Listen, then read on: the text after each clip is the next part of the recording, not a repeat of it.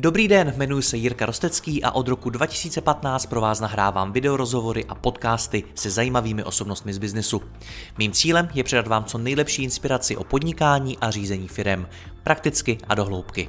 Více než 1200 rozhovorů najdete i na mém webu mladýpodnikatel.cz a pokud chcete jít při poslechu ještě více dohloubky a nahlédnout do hlav top osobností českého a slovenského biznesu, přidejte se i mezi naše předplatitele. Nemohl bych to dělat bez partnerů, jako je ShopTet, který poskytuje nejpoužívanější e-shopové řešení v Česku. Stačí kliknout a začít prodávat. www.shoptet.cz Děkuji vám za poslech a teď už další rozhovor.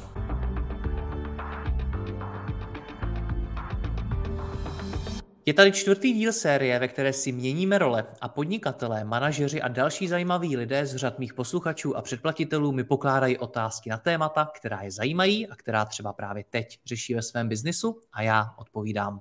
Dnes se bude ptát Marek Haník, který podniká 13 let, prošel si restauračním biznisem, vytvořil síť Bubble Tea a investuje do nemovitostí. Kromě toho také prodává na Amazonu, působí v Evropské unii a v USA a bez jediného zaměstnance má roční obrat kolem 50 milionů korun. Všechno to navíc řídí na dálku. Povídat si budeme o podnikání a o tom, jak v něm být spokojený. Marku, já tě zdravím do Španělska, kde se teď právě nacházíš. Ahoj.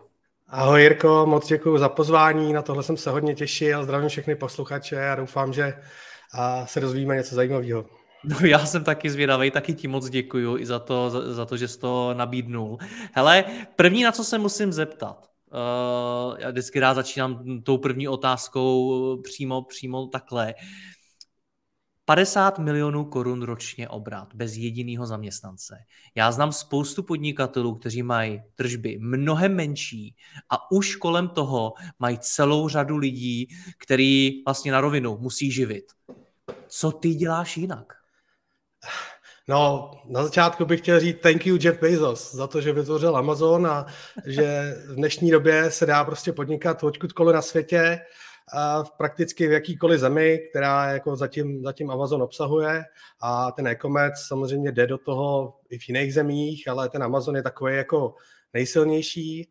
A co dělám jinak? No, všech furt zkouším, zkouším, zkouším a, a sekám chyby a, a až, až toho vzniklo tohleto po 13 letech, taky jsem samozřejmě měl firmu, měli jsme i větší obraty, když jsme měli tu síť Bubble Tea a, a, a měli jsme mraky zaměstnanců, prostě, který jsme valili před sebou a pak přišly krize, jedna, druhá, s který jsme se museli nějak dostat a ty zaměstnanci, než prostě jim dáš výpovědi, než vypovíš smlouvy na jedných uh, centrech, tak to všechno trvá dlouho, valíš před sebou prostě obrovský ztráty a takže jsem se rozhodl ten biznis postavit jako, aby byl jako co nejvíc flexibilní a bez toho, aniž bychom měli nějaký velký závazky, hodně zaměstnanců a tak podobně, takže samozřejmě máme týmy lidí, kteří s námi jako spolupracují, ale víceméně to všechno postavení na virtuálních asistentech, který prostě jsou fakturanti a, a všechno se dá vypnout měsíce na měsíc.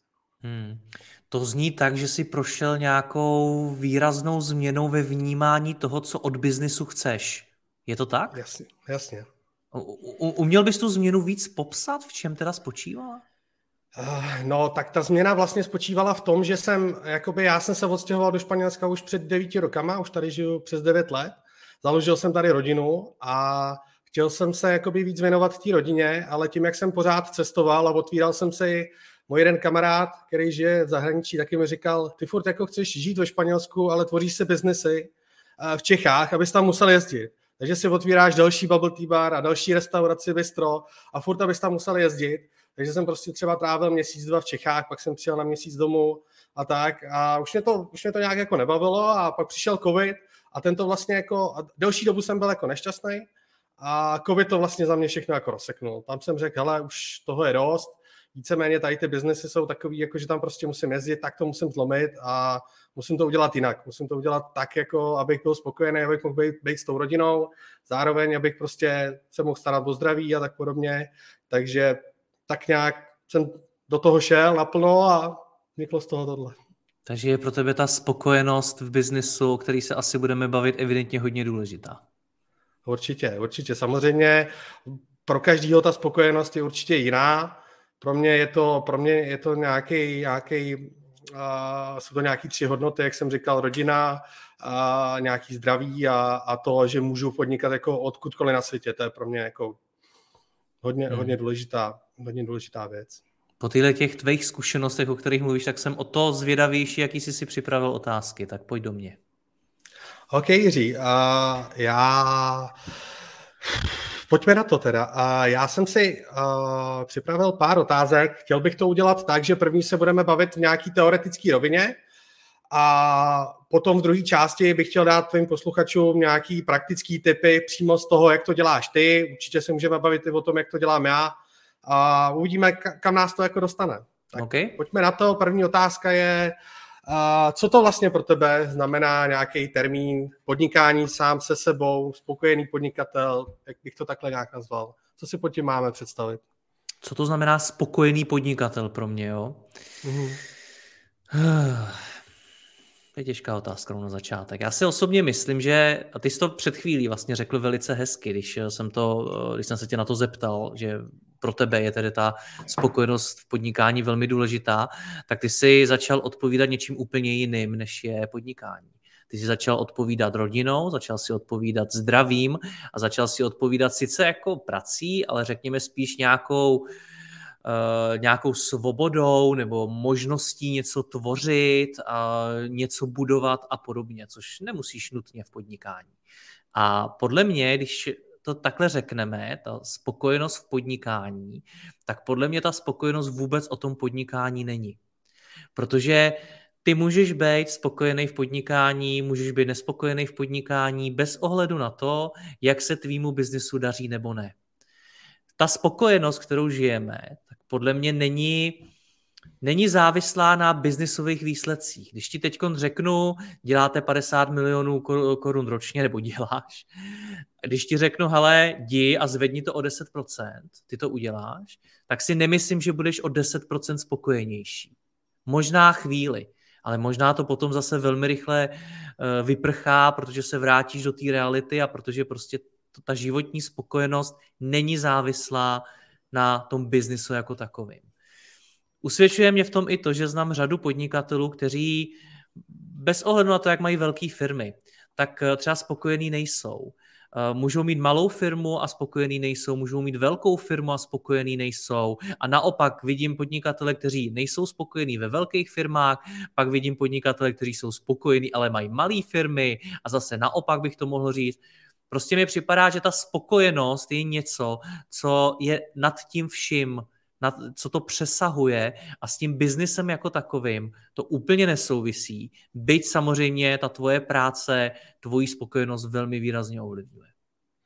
Určitě souhlasím. Uh, jo. Mm.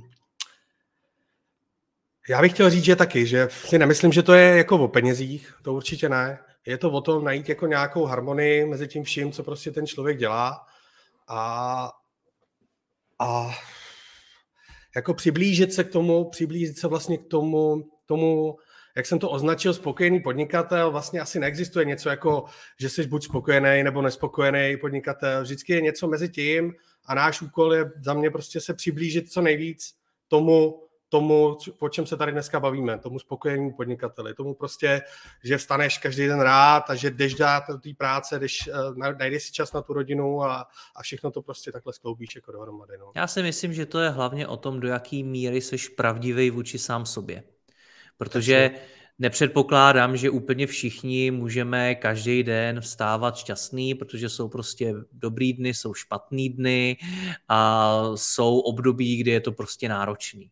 Ale myslím si, že je zatraceně důležitý umět být pravdivý vůči, sám, vůči sobě samotnému a tu pravdu si skutečně umět přiznat a umět se jí i řídit. Já znám řadu lidí v biznesu, kteří uh, sice podnikají a z dálky by si mohl říct, že to je super a že jim můžeš závidět a že vlastně je to úplně dokonalý, ale oni spokojení nejsou, protože prostě to třeba nenaplňuje nějaký jejich potřeby, nebo už je to moc velký, nebo jsou na špatném místě, nebo dělají věci, které už je nebaví, nechtějí je dělat a tak dál a neumí se třeba z tohohle z toho dostat. Takže ono, Ono je to taky proces, který se mění, který se vyvíjí. Myslím si, že nikdy že ho nedosáhneme stavu, že už budeme na věky spokojení, kež by to bylo tak jednoduchý, ale právě proto je podle mě důležitý umět naslouchat té svý skutečné pravdě, kterou v sobě máme. Jasně. Řekni mi, řekni mi, kdy ty jsi vůbec jakoby v té tvojí životní fázi začal řešit to, jak být spokojený a jak to všechno sladit dohromady?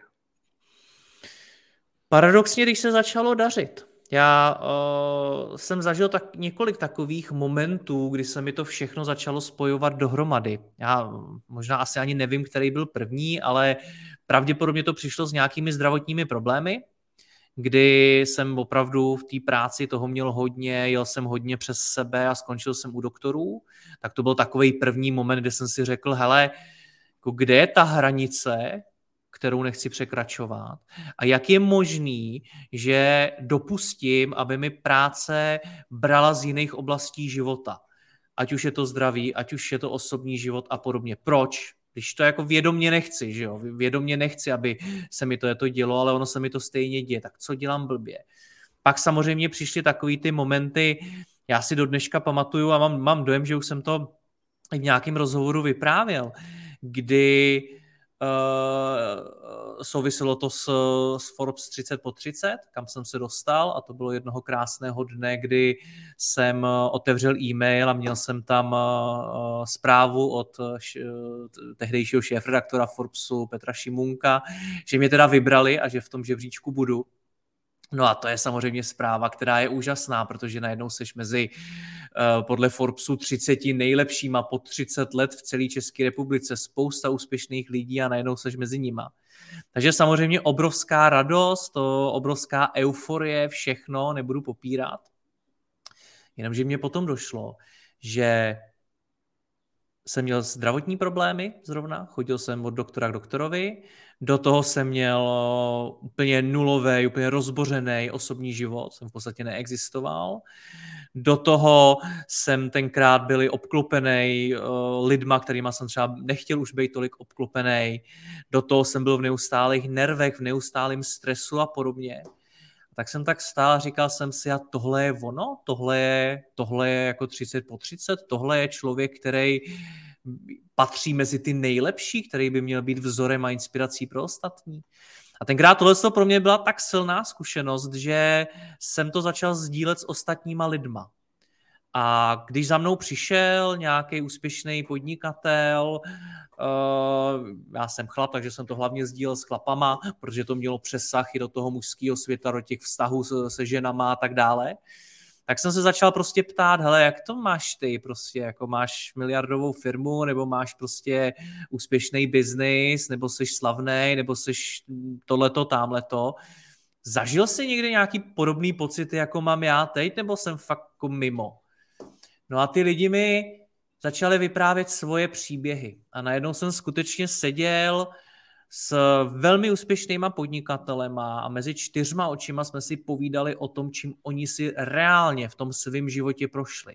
Takže jsem začal slyšet takový příběhy jako, hele, já jsem přebíral tamhle nějaký obrovský ocenění, psali o tom všechny média, já jsem vnitřně brečel, já jsem vnitřně byl úplně rozervaný.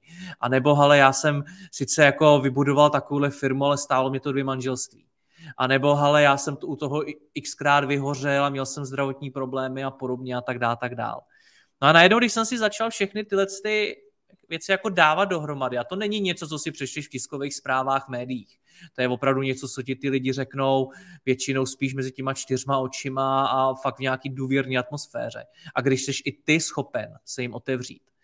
A když jsem si to všechno začal dávat dohromady, no tak mě to samozřejmě ovlivnilo. To se bavíme o x letech zpátky a začal jsem se ptát na to, OK, tak pokud mě prostě tyhle ty věci třeba tolik neuspokojujou, protože jsem si je sám vyzkoušel, co to znamená úspěch v mnoha věcech a, a ať už šlo v různé oblasti, a když mě to stejně neuspokuje, když se stejně cítím takhle blbě a když vlastně navenek to může působit takhle krásně, ale uvnitř je to úplně jiný, tak co dělám blbě? A tohle to byla otázka, která mě začala vést k nějakému většímu objevování sebe sama, k prostě k pokládání si docela těžkých otázek, nebylo to příjemný. Na druhou stranu jsem rád, že jsem si je mohl položit relativně brzo a že mě to ještě nestálo ty dvě manželství. Byly nějaký, uh, z těch, mě strašně zajímají ty rozhovory s těma lidma, kterýma, hmm. s těma úspěšnýma lidma, s kterými si začal jakoby o těch, o těch stejných problémech mluvit. A co, co na, našel jsi tam nějaký podobný, podobný jakoby, uh, jak to říct, jako symptomy vyhoření nebo prostě podobné věci, které se jim vstávaly v těch, v těch životech hmm. a na kterých, eh, který oni se potom zaměřili a začali je měnit? Já třeba například dám, jako pro mě je strašně důležitý to, s jakýma lidma se stýkáš, to tvoje okolí tě prostě tvoří a na to jsem přicházel jako strašně dlouhou dobu. A to, když jsem začal měnit, tak se mi začal změnit svět kolem mě. Takže třeba něco takového, hmm. jestli, jestli, jo, jestli tam jo, máš. Jo, jo, jo. Mě často mrzí, že ty příběhy nemůžu úplně vyprávět, protože samozřejmě jsou to velmi osobní příběhy a nemám svolení je třeba vyprávět, ale hele, v drtivé většině případů tam byla nějaká závislost. A teď nemyslím závislost na nějakých látkách nebo na něčem takovým, byť i toho je v biznisu hodně, ale závislost na třeba na tom výkonu, na tom úspěchu, anebo na tom, že ty zjistíš, že ten člověk tu firmu vlastně vůbec nebuduje proto, aby něco změnil, aby vydělal peníze nebo aby udělal něco krásného a podobně, ale buduje ji možná proto, aby se zavděčil někomu nebo aby si prostě vyléčil nějaký svoje jako vnitřní, nebo ne vyléčil, vlastně tím si ho nevyléčí, že jo, ale aby si uspokojil nějaký takovýhle, takovou nějakou vnitřní pohnutku, která, která se mu stala v dětství nebo v nějakým nízkém věku a podobně. A to, co tyhle ty lidi spojuje, se kterými já jsem měl možnost o tom mluvit, bylo to, že zjistili, že ať už mají jakkoliv velkou firmu, nebo ať mají kolik chtějí peněz, čehokoliv, ženských, majetků, aut, čehokoliv, tak eh, že se to nemění. Že to ten problém neřeší, že tam ta potřeba je furt a že nikdy, nikdy to není hotový a že takhle to nejde, že je to potřeba řešit jinak. To je takový to obligátní, že peníze ti to štěstí nepřinesou a podobně. No oni ti ho přines můžou, ale první si ho musíš najít v sobě jinak a sám. A teprve potom ti ho třeba můžou pomoct rozšířit a expandovat a můžeš si ty peníze skutečně užít a tak. Takže většinou to byli lidé, kteří hlavně začali být brutálně pravdiví sami vůči sobě. Že si dokázali přiznat, hele, takhle ta cesta asi nevede. To, že jsem zase vyhořelej, nebo že se mi zase rozpadá vztah, nebo že uh, mám zdravotní problémy, nebo že jsem dlouhodobě, dlouhodobě unavený, blbě se mi spí, prostě každý má ty symptomy jiný, tak uh, to prostě není dobře. A já můžu jít a můžu něco změnit. A jakmile se ty lidi dokázali přepnout toho, že směřovali tu pozornost ven, moje problémy vyřeší, až budu mít víc peněz, až budu mít firmu, až budu mít něco, ale začali směřovat do sebe, tak tam, začal ten, eh, tam začala ta skutečná změna. A musím říct, že drtivá většina těch lidí, se kterými jsem o tom mluvil, se do toho biznisu pak vrátila. A to je přesně to, na co ty jsi se ptal na začátku. To nebylo o tom, že by podnikání bylo špatně ale to bylo o tom, že do ní vstupovali s naprosto špatnýma motivacema. Takže oni se potom vrátili do toho podnikání, dneska možná dělají úplně jiné věci, ale s úplně jiným přístupem jsou u toho mnohem šťastnější, vědomější a tak. Takže ono to velmi často, když mi někdo vypráví, přesně teď jsem to zrovna řešil, tak eh, jak je, jak je jako vyčerpaný u toho biznesu a mu to nejde a tak dále, tak dále, tak to velmi často není o tom, že změníš něco v tom vnějším světě, ale že se začneš víc ponořovat do, do sebe, tam dokážeš něco pochopit a změnit a s tím se třeba potom vrátíš do té firmy, kterou možná budeš vidět úplně jinak. Skvělý, naprosto souhlasím, já můžu jenom potvrdit, když jsem začal řešit problémy u sebe a začal jsem, přestal jsem říkat, jak všichni ostatní jsou špatní, jak všichni to dělají špatně a jak zaměstnanci prostě nefungují tak, jak bych si představoval, protože jsem jenom byl špatný manažer a nebyl jsem vůbec žádný lídr, tak, eh, tak se mi taky prostě začal měnit ten život.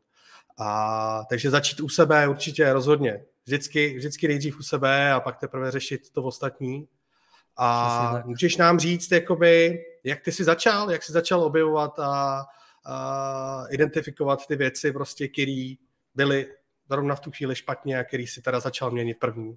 Hele, většina lidí, a mě mimochodem pak zajímá, klidně, klidně po, po ty týmy odpovědi řekni, jak jsi to měl ty, uh, co jsou vlastně ty dveře do toho, uh, ta, ta vstupní brána. Uh, hodně lidí si myslí, že to musí být rovnou nějaká psychoterapie nebo, ne, nebo něco takového.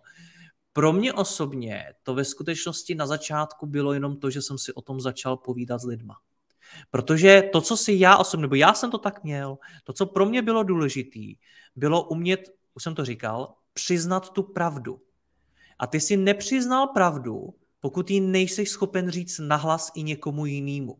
To furt není přiznaná pravda. To furt je něco, co v sobě skrýváš a za co se stydíš, čeho se bojíš a podobně. Takže já jsem, a tenkrát jsem se to naučil, mám to do dneška, já jsem začal těm lidem říkat, hele, já jsem na tom fakt na hovno. Já opravdu se cítím blbě. Já mám problém tady, tady, tady, tady, já jsem něco nepochopil. A začal jsem to říkat těm lidem a oni mi začali říkat svoje příběhy ve smyslu, tyjo, to jsem zažil taky. Pomohlo mi tohle. Nebo ale měl jsem něco podobného a vyřešil jsem to takhle. A nebo ale víš co, zkus, zkus tohleto. A začali mi dávat takhle ty svoje doporučení, co by mohlo fungovat, co fungovalo jim, jaká byla ta jejich cesta. A já jsem díky tomu najednou zjistil, aha, tak jednak nejsem sám, nejsem blázen, ale řešilo to tady spousta lidí. Mimochodem, myslím si, že takový to jako zvědomění si, že nejseš blázen, ale že to je to jako řeší hodně lidí, nebo že si neselhal, nebo že to není neúspěch, nebo že to není vůbec špatně, že něco takového řešíš. Tak už to samo o sobě člověka hodně pohne, jo, že to je jako dobrá motivace, dobrý znamení. A současně mi to ukázalo jako tu sérii možností, kterou já mám a co já všechno můžu vyzkoušet meditace, nějaká vědomá práce s tělem, uh, ta psychoterapie, možná nějaký coaching, různé metody, které dneska na tom trhu jsou a které ti pomůžou. Začneš možná v tu chvíli číst i knížky o jiných tématech začneš se zajímat, někdo ti řekne, hele, imposter syndrom, OK, co to je, tak si o tom třeba začneš něco číst a už se v tom třeba možná hledáš. A to tě zase přivede třeba o kousek dál. A začneš mnohem víc, nebo já jsem tak měl, mluvit o tom s těmi lidmi a sdílet si s nima tu zkušenost. A už i to samo o sobě, že někomu říkáš svůj problém a on ti položí nějakou otázku, tak tě dostane z té tvý hlavy a najednou se třeba na to téma podíváš nějak úplně jinak. Takže mě kolikrát pomohla i úplně stupidní otázka, kterou mi někdo položil v té dané situaci, ale ona v tu chvíli třeba extrémně zarezonovala. Takže můj první krok bylo mluvit o tom s lidmi a nestydět se za to. Jaký byl tvůj? No, můj první krok byl já jsem si uvědomil, že vždycky, když jsem se poučil z chyb a nějak jsem to zapracoval, tak mi to začalo jako fungovat líp. Hmm. A já jsem vlastně celou dobu to podnikání prostě dělal stejně. Furt stejně na prd. Jako ne úplně asi na prd nějak to fungovalo, ale já jsem u toho nebyl spokojený, což byl ten problém. A pořád jsem opakoval ty samé chyby, pořád jsem prostě cestoval a byl jsem nešťastný. Vlastně já jsem byl nešťastný, já jsem se odstěhoval ze Španělska, protože jsem byl nešťastný v tom českém prostředí. Ne, že by Češi byli špatný, to určitě nemůžu říct, v Čechách máme super skvělý lidi, ale nějaká ta mentalita, prostě, která tam je, tak mi nevyhovuje a chtěl jsem prostě to zkusit někde jinde. Přišel jsem na Španělsko, kde prostě ta mentalita je úplně skvělá, lidi jsou střícní, otevřený, je to všechno v klidu. Naučil jsem se tady pokoře a čekání na věci. Nic, přestal jsem to honit všechno, že to prostě včera musí být, hlavně to musí být hotový, jenom abych nikam nepřišel o pět minut později, co tak podobně. Jo, kvůli tomu, kvůli čemu se lidi jako běžně jako v Čechách jako rozčilujou. Takže prostě jsem hledal nějaký, nějakou spokojenost a tím, že jsem potom jako tím covidem to seknul a přestal jsem cestovat, tak jsem začal mít víc času na sebe a najednou jsem se začal soustředit na sebevzdělávání Pardon, hmm. stop, asi teďka tam máme ten zvonek. Můžeme pokračovat, nebo? Klidně můžeme.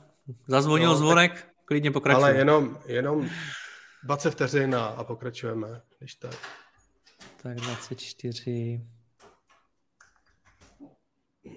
Tak pamatuj si tu myšlenku, jo? Jo, jo, jo, jo.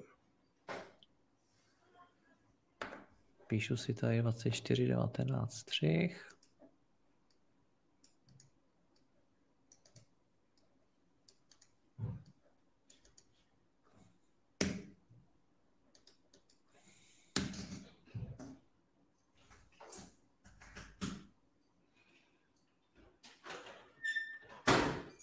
Tak.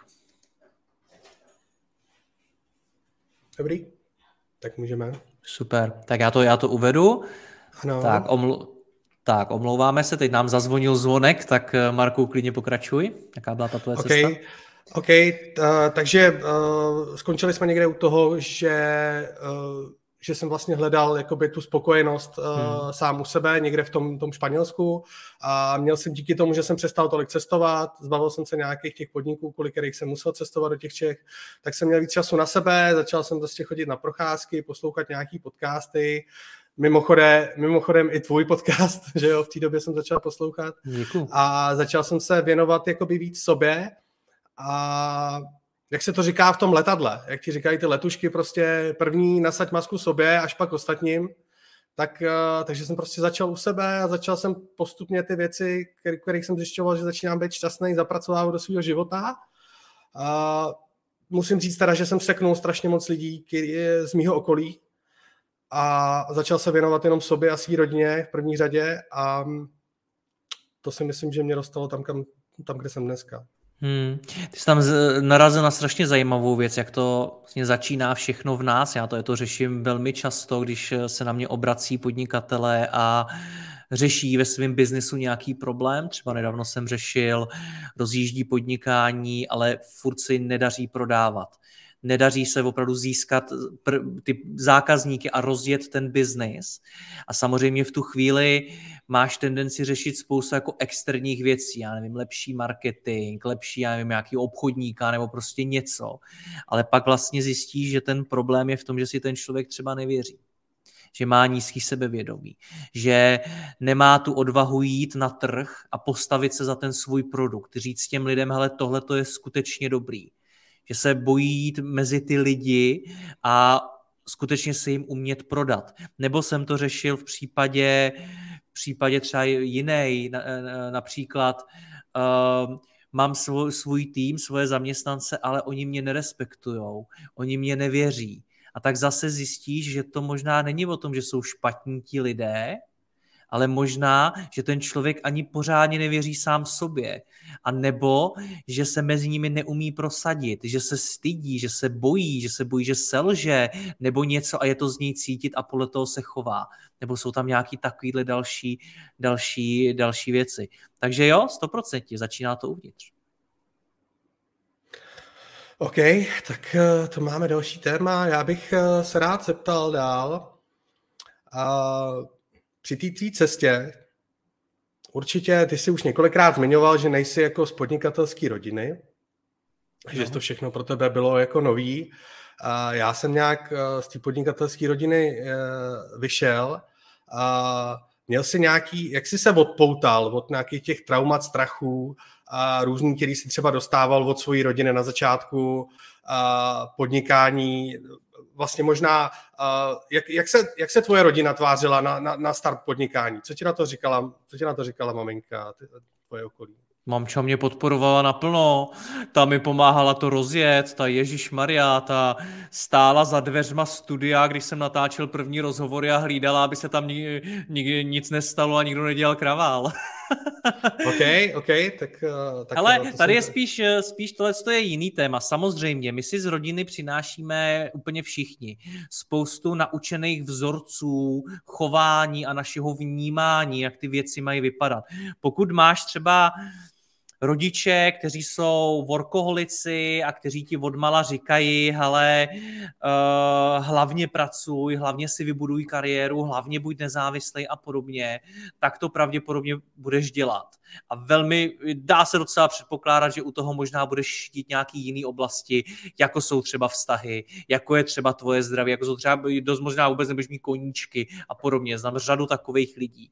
Pokud naopak máš rodiče, kteří ti říkají, a zažil jsem to taky několikrát, hele, ti podnikatelé v podnikání uspěješ jenom, když si to nakradeš, nebo když uděláš nějaký podvod, nebo něco takového, nebo to jsou ty vtíraví obchodníci a tak dále, no tak dost možná budeš mít poměrně velký problém se v tom podnikání prosadit, protože to prostě bude nepříjemný a tak.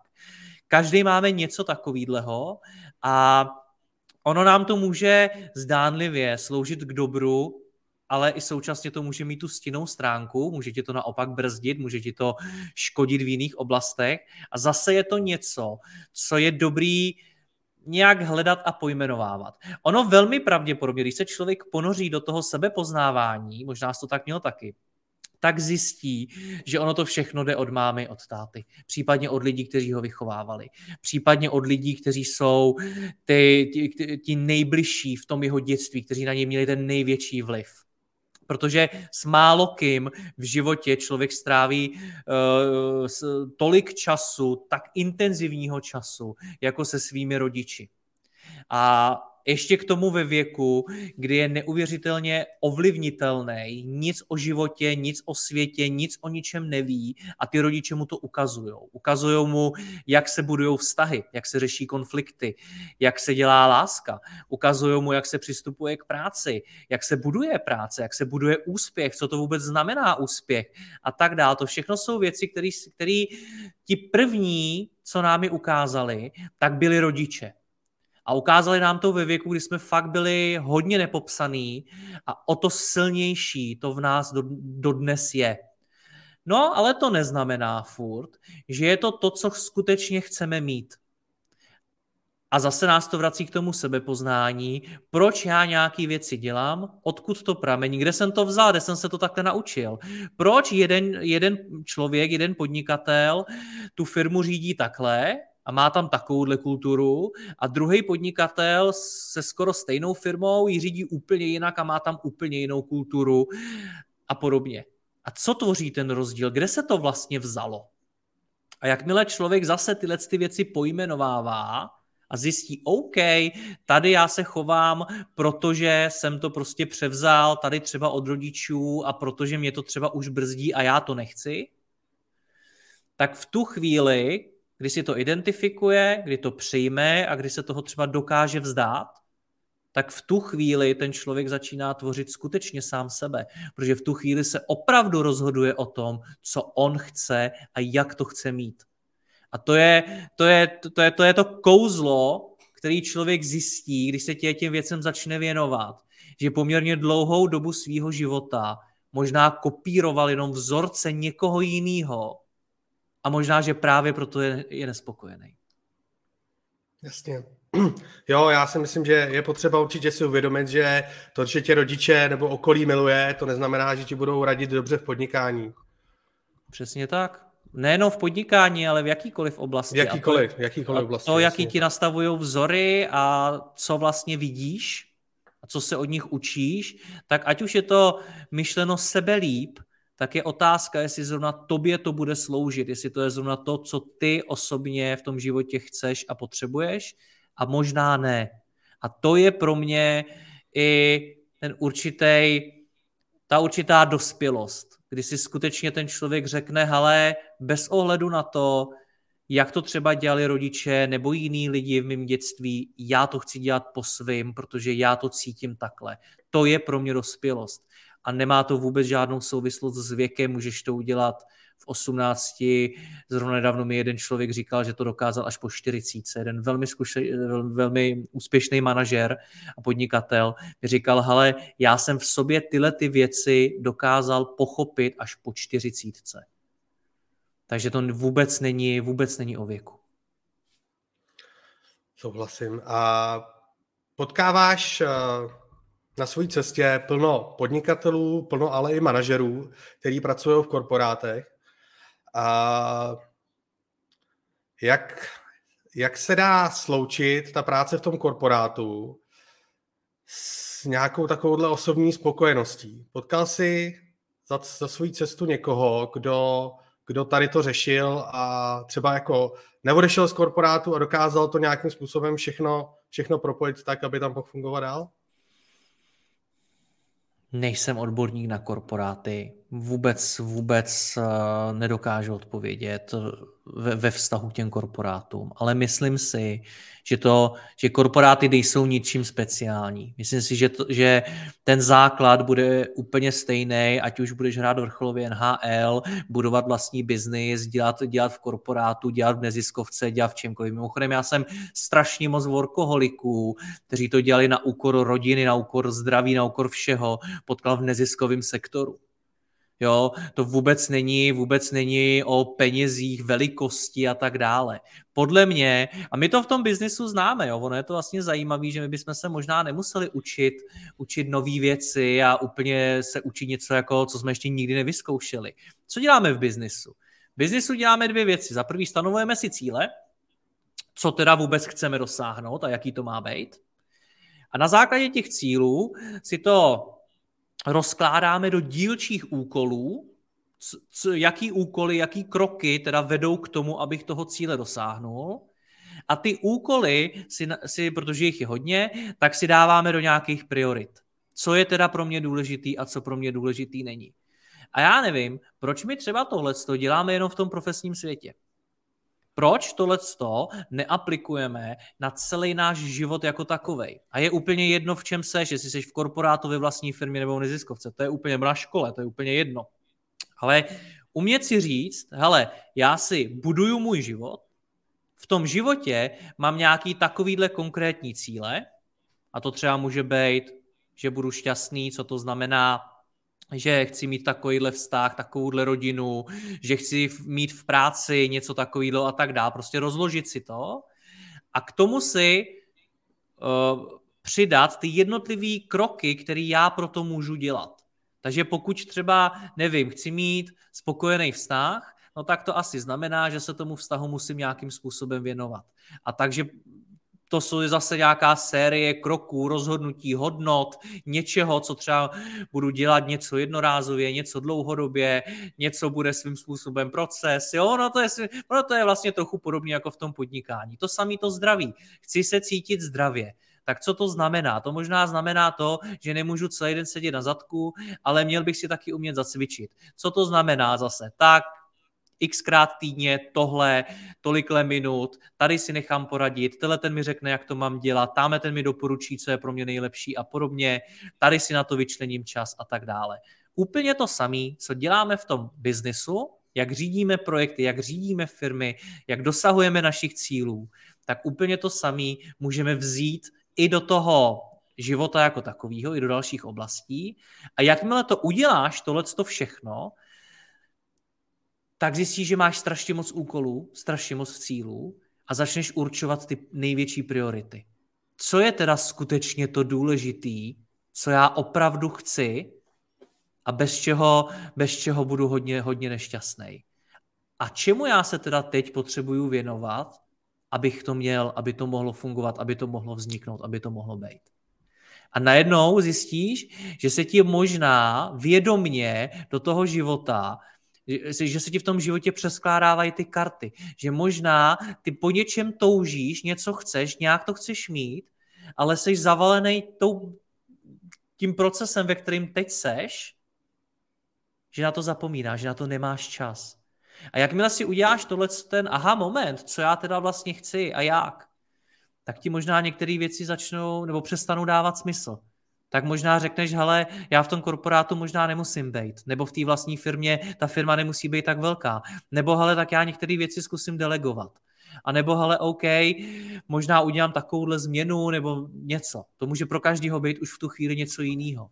Ale takovýhle to je ten jako životní plán, životní vize, to, co já vůbec chci a umět si to rozdělit do priorit, to je přece něco, co si může udělat každý z nás.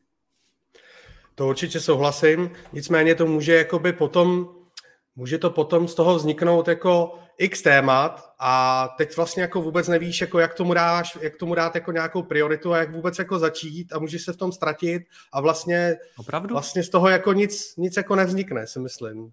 Opravdu? A, a je, je, je těch témat až tolik? Nevím, jestli je jich tolik, a, ale to, na co se chci zeptat, je to, jak prostě, jak tomu dáš tu prioritu, jak začneš, jak začneš, abys to prostě, ten proces jako začal. Jedeš Ale já, třeba, já třeba jedu, já jedu prostě metodou pokus omyl, já řeknu, já chci tohle, dobrý, řeknu si, OK, jdu na tom pracovat, jdu to zkusit prostě, pak to nějak vyhodnotím. Než abych to jako nějak, nějak jako dopředu jako moc plánoval a zjišťoval co a jak. Já když moc jako plánuju, tak mi to, pak se v tom jako ztratím a tak. Já prostě jdu a, a, a zkouším to hned všechno. Hmm. Jak můžu. Já si myslím, že u toho vycházíš i z nějaký svý osobní zkušenosti. Že ty věci, které ty osobně dneska chceš, tak jsou definovaný i tím, co jsi zažil a co ti to všechno ukázalo a co ti to naučilo. Takže to, jakou tomu dáváš prioritu, hodně závisí i na těch tvých životních zkušenostech a na tom, co ti to ukázalo ve smyslu, co bylo dobrý a co nebylo, co, co nebylo dobrý. Je to tak? Mhm. Takže to si myslím, že je jedna z těch věcí, která v tom hraje obrovskou roli. A ono se to asi bude v životě i měnit v průběhu věku tohleto. Další věc, která je podle mě zásadní pro to, je zase ta schopnost naslouchat sám sobě a té svý pravdě. To, že opravdu jsem schopen uh, pochopit, proč já něco chci. Já když třeba vidím někoho, kdo je strašně moc zarytej do toho vybudovat nějakou firmu nebo být úspěšný v práci, tak já mu vždycky říkám, hele, zkus zjistit proč co k tomu vede, kde se to v tobě vzalo, proč je ta motivace až takhle strašně silná. On je totiž obrovský rozdíl mezi tím něco chtít a něco potřebovat, abych vůbec byl šťastný v tom životě. To je obrovský rozdíl. Chtít firmu, super, budu mít firmu, vybuduju něco hezkého, bude mi to dělat radost, něco mi to do toho života přinese a podobně. To je úplně jiný přístup, než když to musím mít a bez ohledu na všechno to prostě musí vzniknout a musí to uspět. Jinak nebudu šťastný. To jsou dvě úplně jiné motivace a úplně jiné starty, eh, starty a to, s čím do toho jdeš. Takže to je podle mě jako ta druhá věc, to pochopit, proč já ty věci vůbec chci a proč na nich třeba lpím tolik. A Třetí věc je nějaká zpětná vazba. Co to se mnou dělá? Tak jsem v životě šťastný? Jak se cítím? Cítím se fyzicky dobře? Cítím se psychicky dobře? Co, co mi říkají ostatní lidi? Jaký mám vztahy? S čím se probouzím? Cítím energii? Nebo do sebe musím lejt jedno kafe za druhým, jsem, jsem utahaný, nezvládám to a tak dále. Vyvíjí se ten život tak, jak bych ho skutečně chtěl? Jsem, znovu jsem eh, k té pravdě, když, když budu k sobě upřímný, je tohle ten život, jaký já chci mít? Hodně lidí v tu chvíli řekne, ne, ale on jednou bude. Bude, až ho začneš tvořit. Ne jednou, to se nestane, ale až ho začneš tvořit. Protože i kdyby, zrovna jsem to řešil, ten život bude krásný, až prodám tu firmu, tak já jsem říkal, hele, až prodáš tu firmu, život bude možná o něco krásnější, ale všechny ty stračky, které máš teď, tam budeš mít zase. Oni se ti vrátí, jenom jinak. Jasně. Jo, to je, taky jsem zažil jakoby pár, pár, pár přátelů, kteří si chtěli jako třeba přestěhovat do Španělska a mysleli si, jako, že, že se přestěhují sem a že vlastně ten život jako najednou bude tak klidný a tak harmonický, jako ho třeba mám já, ale jako tím, že sem přijedeš, tak se nic nezmění, že jo? Prostě. Přesně tak. A takovou zkušenost já mám s Londýnem. Já jsem letěl, letěl do Londýna po druhý a mm, v krátkém čase po druhý a mě tam přesně došlo takový to, hele, proč tady seš? Ty, ty, ty, ty, ty jsi tady z jednoduchého důvodu, ty utíkáš před těma problémama doma. Ty potřebuješ do toho života si dát nějakou jako zábavu, nějak si to jako, jako jak se říká, změnit to prostředí. A ono, když, se řek, když někdo řekne změnit prostředí, tak ono to většinou znamená, že tím říká, že potřebuje někam vypadnout do nějakého jiného prostředí. Ale ono změnit prostředí znamená změnit to prostředí, ve kterém seš. Tam je ta změna. Třeba mě, mě, mě to, to byl pro mě jeden z takových krásných uvědomění, kde já jsem si řekl, hele, OK, tak já si jako užiju Londýn, ale až se vrátím z Londýna, začnu čelit těm nepříjemným pravdám a začnu některé věci měnit. Takže podobná zkušenost jako u tebe. Skvělý, skvělý. Hele, takže dobře, myslím si, že jsme uh, probrali, probrali uh, to, jak se na to díváš, jak, jak začít, co, co začít řešit, hlavně, že začít u sebe. Uh, jak se uh, z pohledu toho, když už jakoby začneš řešit svoje věci, začínáš být spokojený, tak máš určitě nějaký tým lidí kolem sebe, uh, na který deleguješ nějaké věci. Jak se, jak se na to díváš, abyste, aby ten váš vztah byl nějaký harmonický, co, co, co, co tomu dáváš, aby ten tým fungoval líp? Jako jak budovat vztahy s, s, s týmem, s lidmi. Ano. To je zase obrovský téma.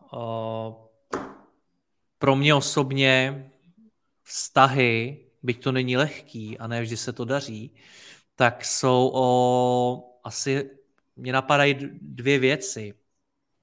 Za prvý o, já bych, já bych řekl, o, o upřímnosti, zase o té pravdě a o svobodě.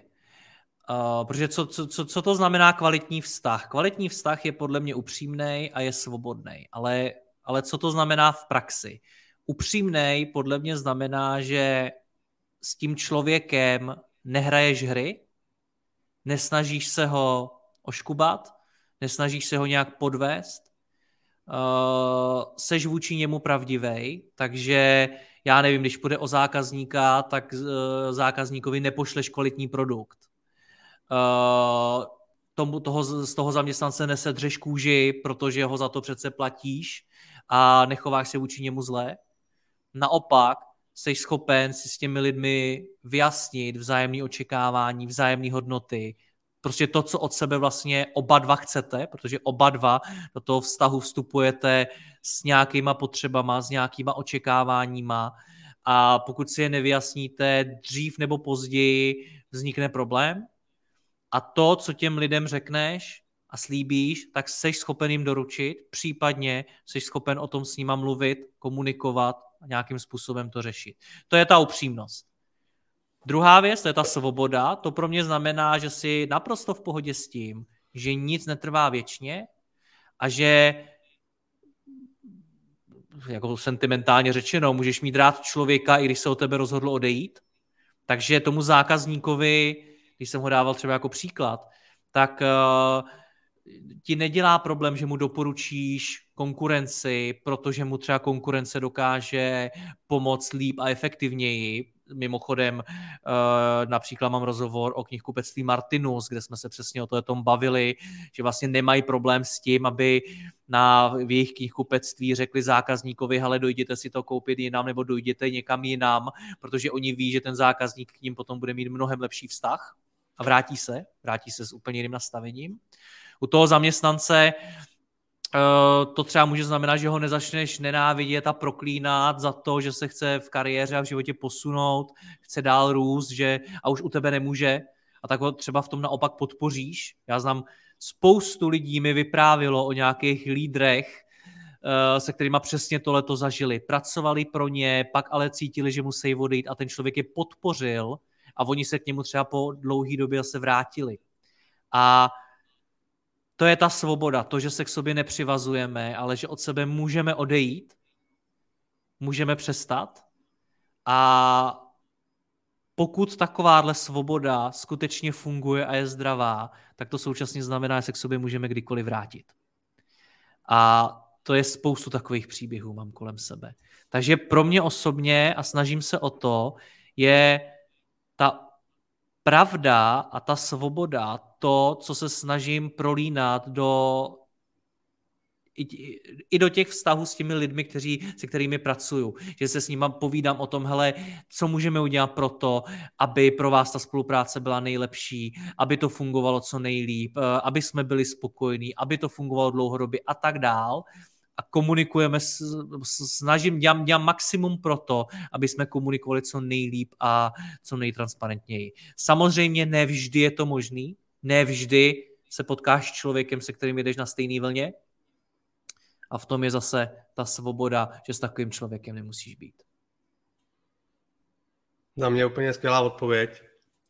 A já bych jenom dodal, že to prostě, že, že opravdu maličkosti v takovýchhle stahách s lidmi, kteří pro tebe pracují, jako to, že víš, víš kde, má, kde má prostě narozeniny, kde má svátek a dáš mu prostě vědět, že, že o něm víš a, a ptáš se ho prostě na to, jak se má jeho rodina a víš, jak se jmenují jeho děti, tak to prostě pro ně znamená jako hodně a potom, potom do té práce taky chodí mnohem jako šťastnější. Přesně tak, jsou to ty maličkosti, o kterých mluvíš a na nich strašně záleží, protože ono se sice říká maličkosti, ale oni ty maličkosti tvoří celek.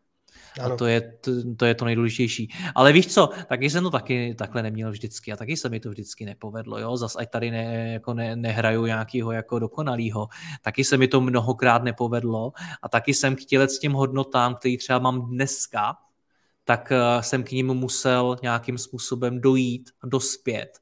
A musel jsem se je naučit, musel jsem pochopit, proč jsou důležitý. Protože ono to zní jako šílený kliše, ale člověk musí, musí pochopit, v čem je ta jejich hodnota, proč jsou vlastně důležitý.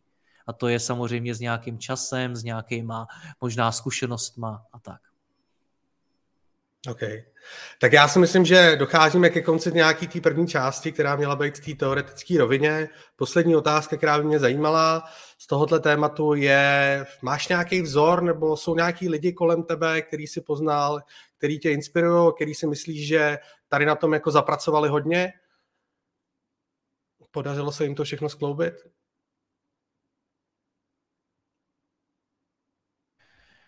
To je, to je těžký říct. Já jsem díky té práci měl možnost potkat spoustu velice zajímavých lidí a jsou skutečně lidi, o kterých jsem si odnesl strašně moc a kteří mě neuvěřitelně inspirovali. Ale nepotkal jsem zatím člověka, u kterého bych chtěl být stoprocentně jako on. Někteří mě inspirovali svým přístupem k práci, někteří mě inspirovali s tím, jak to mají nastavený doma, jak jim to funguje, někteří tím, jak eh, přistupují k sobě, svým myšlením a tak dál. A od mnohých z nich jsem se opravdu strašně moc naučil a neuvěřitelně mě posunuli, za což jsem jim neskutečně vděčný. A jim někdy říkám, že jsou taky moji anděle. A, uh, ale pro mě, ať to zní jakkoliv blbě, je takovou největší inspirací moje vlastní vize toho, jaký já chci být a co chci. A to je taková verze Jirka Pro, která se stále vyvíjí a, a která mě prostě fascinuje nejvíc a, a ke, ke který směřuju a já si od všech těch lidí beru to nejlepší podle toho, co pro sebe cítím jako důležitý, co se mnou rezonuje, co jim v dobrém slova smyslu závidím a co bych si prostě přál mít taky. Takže pro mě je spíš tohle to, to, jaký já chci být, co je pro mě to důležitý a jestli se k tomu přibližuju. To je ten můj maják, to je ten můj největší vzor. Jo, skvělý. A za mě taky, jo. Prostě vždycky to není černá a bílá. Je skvělý, že prostě přečteš si knížku, ale zapamatuješ si s ní jednu větu a tu zapracuješ do svého života a tím se posuneš prostě o kousek dál. Tamhle potkáš skvělého člověka, řekneš, o, tohle, tenhle žije tohle takhle, tak to by mě, to by mě taky bavilo, prostě zkusím to, buď mi to tak. vyhovuje nebo nevyhovuje a takhle se prostě posouváš v tom životě a zapracováváš ty věci. Ale na, na, na, na druhou stranu jako můžeš říkat, že je všechno napřed a a neposuneš se nikam, no. Prostě za, to je to, je to nejhorší. Budeš úplně na tom samém místě, no. Pokud lidi nejsou schopni udělat změnu a vykročit trochu jinak z té své cesty, tak, eh, tak je to velká škoda. Protože vždycky mě nejvíc posunulo to, že jsem zkusil něco udělat jinak, nebo že jsem nahlídnul někam jinam, než jsem se do té doby díval. A tam jsem začal vidět zase něco nového, co mě navedlo někam jinam. Prostě dostalo mě to z těch zajetých kolejí, které objektivně nebyly dobrý, tak mě to dostalo zase někam jinam. Ale k tomu, co jsi říkal, uh, ono kolikrát, když si něco přečteš nebo slyšíš, někdo ti něco řekne, nebo to někde vidíš a tak, ono to taky můžeš pochopit za deset let. A mně, no, se to stalo, no, mně se to stalo několikrát, že mi před x lety Někdo něco říkal, já jsem to pochopil až včera. Jo, nebo jsem to prostě pochopil až po x letech, kdy až zpětně teprve vím, jak to ten člověk vůbec myslel. Což je třeba pro mě taková zkušenost, že pokud ty mi dneska něco řekneš, tak já si udělám všechno pro to, abych si nedělal ten názor, jestli je to blbost nebo ne. Protože já možná dojdu k tomu jednoho dne, že si viděl něco, co já už vůbec nevidím. A mimochodem, to je taky mimochodem zajímavé, ještě jedno téma mě k tomu napadlo. Já strašně moc doufám, že už nevidím všechno. Protože kdybych zjistil teď, že už všechno vím, a že už vím, jak žít a že už vím, jak budovat firmy a že už vím, jak být, být takovej či makovej, prostě, že už to všechno vím, ty na co bych se měl těšit? Teď by to zá, zákonitě znamenalo, že už neobjevím nic nového. No tak já doufám, že do téhle fáze nikdy ani vlastně jako nemůžeme dojít. Ten svět se jako mění, teďka se mění úplně šíleným tempem a je potřeba se prostě furt vzdělávat, jak to, to podnikání prostě není stejný jako před 20 roky, prostě teď je to, teď je to úplně, úplně něco jiného. Určitě, ale všimni si, že strašně moc lidí jako kdyby vědělo, jak žít, jak ty věci dělat. Oni si nenechají poradit. Oni se nezajímají o to, proč se ty věci dějou. Oni si třeba nenajmou někoho do firmy, aby jim pomohl řídit tu firmu líp. Oni si prostě nenechají do toho vůbec mluvit. Což zákonitě znamená, protože tady řídí, řídíš několik věcí, řídíš svoji firmu, řídíš svůj život, řídíš svoje vztahy a tak dále. Předpokládám, že je chceš řídit nejlépe, jak je to možný. Ale stejně si spousta lidí vůbec do toho nenechá mluvit, nepřijme žádnou radu, nezeptá se na radu, nepožádá o pomoc a tak dále. Jinými slovy, evidentně jsou přesvědčení, že oni ví, jak to dělat nejlíp. Takže tenhle ten stav, o kterém si říkal, že ho snad nikdy jako uh, nedosáhneme, no mně připadá, že hodně lidí si v něm žije. A že to je pak obrovská škoda, když třeba vidím, a vidím to hodně i na těch firmách, že když do té firmy přijde někdo zkušenější na nějakou věc a utrousí tam pár vět, na něco poukáže, tak najednou ta firma začne vzkvétat úplně jinak, že stačí málo a změní se to. A vidím to i v, i v životech těch lidí, kteří vyzkoušeli nějakou formu prostě podpory, ať už to byla psychoterapie, ať už to bylo prostě cokoliv jiného, začali se o sebe víc zajímat, prostě vykročili trošku jinak, jak se jim začal ten život extrémně měnit, protože najednou viděli i něco víc, i něco dalšího, co do té doby třeba si neuvědomovali. Takže jo? To je, přesně, to je přesně, bych to spojil možná s takovou tou větou vytáhnout si hlavu, víš, víš odkaď? No jasně. A tam mě třeba, to, tam mě, to jsem znal celý život a došlo mi to třeba až někdy před, já nevím, šesti rokama. No ono je to těžký. Ono Pravým je těžký. slova smyslu. Ano, ono je těžký, protože když se ti něco děje, když se ti, když ti uh, končí vztah, uh, rozpadá se ti vztah, rozpadá se ti firma, nevyděláváš prachy, cítíš se blbě, ono má člověk tendenci strašně rychle ukazovat na jako příčiny venku. Jo, za to může doba, ten partner byl na hovno, ve firmě se nedaří, protože lidi udělali takovouhle chybu a tamhle to, protože inflace, protože něco dalšího, protože spousta věcí. Ale ono je strašně těžké v tu chvíli tu pozornost otočit do sebe. Protože velmi pravděpodobně v úplně samé situaci je spousta jiných lidí a daří se jim líp. Tak co děláš blbě v tu chvíli? A to je, to je třeba pro mě jedna jako z největších životních zkušeností. Jo? Pokud se mi nedaří, pokud, pokud se mi něco špatného v tom životě děje, možná, že to na druhé straně, ať je to firma, člověk, cokoliv, fakt stojí za hovno. Ale dost možná, a tam se snažím dívat první, to něčím způsobuju. A tohle je, je, je přesně jako ten switch v tom přemýšlení, který je strašně těžký a to je přesně to vytáhnout si tu hlavu víme odkud. OK. Dobře, uh, máš ještě, já bych možná teďka přešel na nějaké ty praktické věci. Uh, máš ještě něco tady k tomu, co bys, co bys tomu chtěl dodat, co by tam nemělo zaznít? No tak nám řekni ty, co, ne, co tobě vytáhlo hlavu, víme odkud. no, asi v první řadě hlavně, že jsem si dokázal udělat ten čas sám na sebe. To je strašně ne... důležitý, jo neřešil jsem nikdy vlastně jakoby nějak moc sám sebe jako prioritně, dával jsem prioritu jiným věcem a proto ten můj život prostě byl tak špatný, jak, jak byl, no. A co to znamená řešit sám řek. sebe?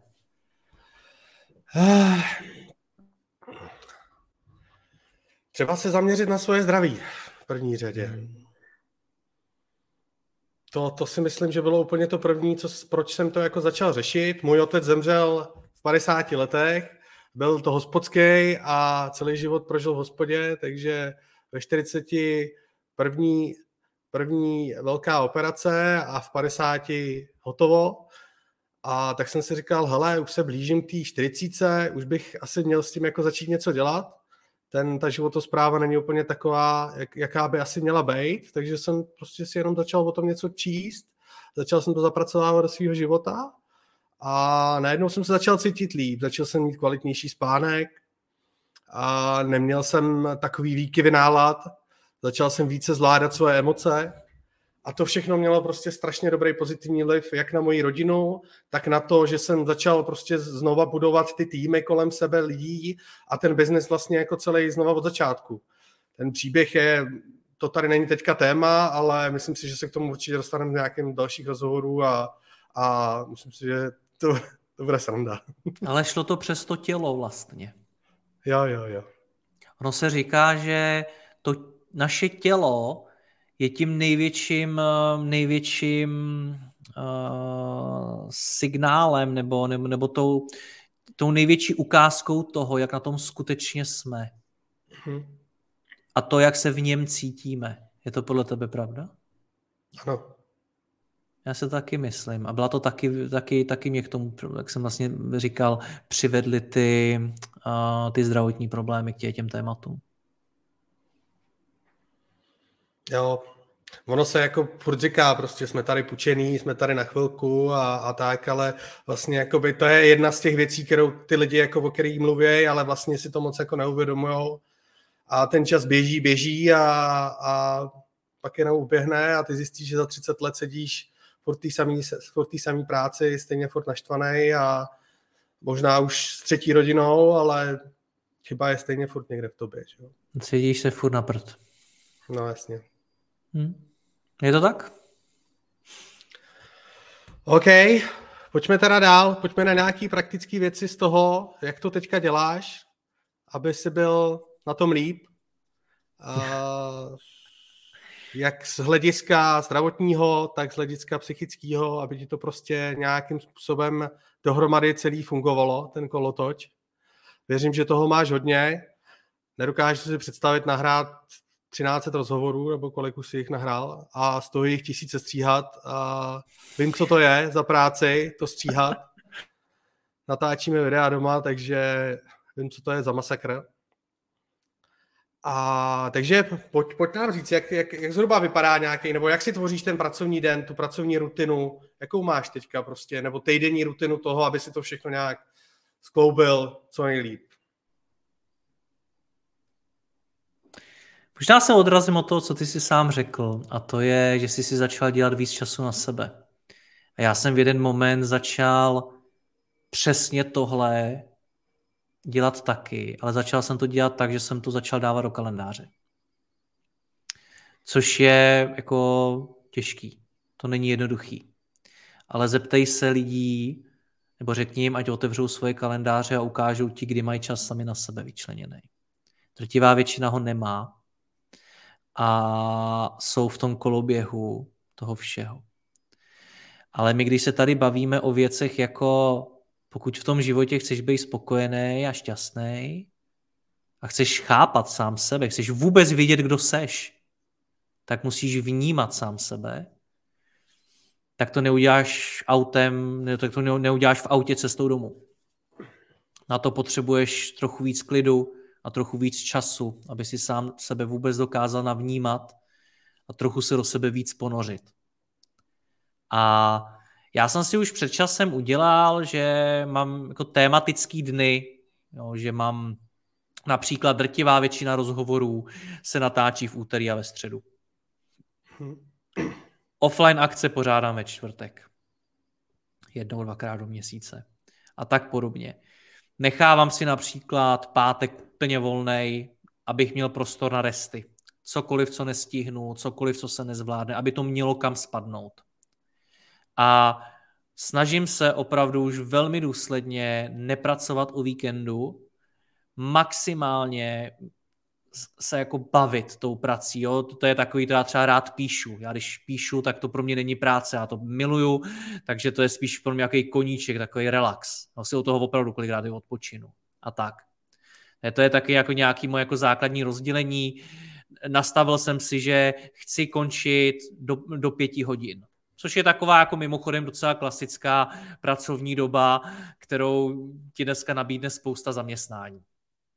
A uh, to jsou nějaký pravidla, které já ve valné většině případů nepřekračuju. Takže já mám volné večery, uh, dost často mám volný jeden den v týdnu, eh, nebo část jednoho dne v týdnu navíc a mám volný ten víkend. To je pro mě něco, co mi opravdu hodně pomohlo. Pomohlo mi to nejenom s tím zdravím, ale pomohlo mi to samozřejmě v osobním životě a tak, ale pomohlo mi to i v, i v té práci. Protože když máš čas nad tou prací přemýšlet, tak jsi schopen dělat i lepší rozhodnutí. Samozřejmě, jo, pak přijde prostě covid a pracuju 18 hodin denně a za jeden den vydám čtyři rozhovory, jo, samozřejmě. Ale uh, to se fakt stalo. Ale to jsou výjimky takovýhle. Když mám offline akce, tak ty akce končí prostě večer, třeba v 8, někdy, někdy i mnohem později, tak samozřejmě taky. Jo? Ale je to něco, co si opravdu držím, tohleto. A chci, aby to, toho bylo co nejvíc. Takže tolik k tomu mý, mýmu dni. Ta tvoje otázka mám dojem, ale že byla trošku širší ještě, viď? Byla trošičku širší a bylo vlastně, jak, jak si tvoříš ten týden a celou tu rutinu, ale já si myslím, že jsem mi odpověděl. Já bych tomu dodal, že a zase to úplně není černá a bílá a každý si musí jako najít tu svoji rutinu, co jemu vyhovuje a zkoušet prostě to v tom kalendáři jako zapracovávat. Já, já třeba nemám volný víkendy, já třeba pracuji každý den, ale vytvořil jsem si z té práce jako lifestyle. Já to prostě neberu, že pracuju. Já prostě jdu dělat něco, co mě baví a dělám to v tu chvíli, kdy chci. Samozřejmě mám nějaký jako určitý části dne rozvržený, takže prostě ráno a my třeba každý den jako vozíme dítě do školy. Jo? Zrovna teďka jsme byli v pátek na nějaký jako ceremoniálu ukončování, prostě bylo tam, bylo tam mraky rodičů, že jo. A třeba jedni naši známí to je policajt a ona pracuje někde v nějakém, nějakém obchodě s nábytkem, tak tam prostě nebyli. A už tam nebyli třeba po druhý nebo po třetí. Jo? A vždycky nás prosí, jak tím natočíme, jak ten jejich syn si jde pro, to, pro ten certifikát. Ale my tam prostě jsme vždycky. Jo? Každý den tam jsem s ním ráno tam jedu, odpoledne ho partnerka vyzvedne a trávíme čas jako společně i o těch víkendech těma videama a tak, ale do toho prostě mám čas si udělat tu svoji práci. Mám z toho prostě takový lifestyle. A občas se mi stane samozřejmě, že z nějaký té rutiny jako vypadnu a vždycky pro mě dřív byl jako problém se do té rutiny vrátit. Že hmm. jsem to bral tak jako perfekcionalisticky. Buď to prostě budeš dělat takhle a pak uděláš jednu chybu a vypadneš z toho ven a bylo strašně moc těžké se do toho vrátit. Ale tím, že člověk prostě se naučí jako sekat ty chyby a z těch chyb se naučí jakoby se posouvat dál, tak, eh, tak jsem, díky tomu jsem se naučil do té rutiny jako rychle naskočit zpátky. Jak to máš ty, když z toho vypadneš? Vypadáváš z té rutiny vůbec?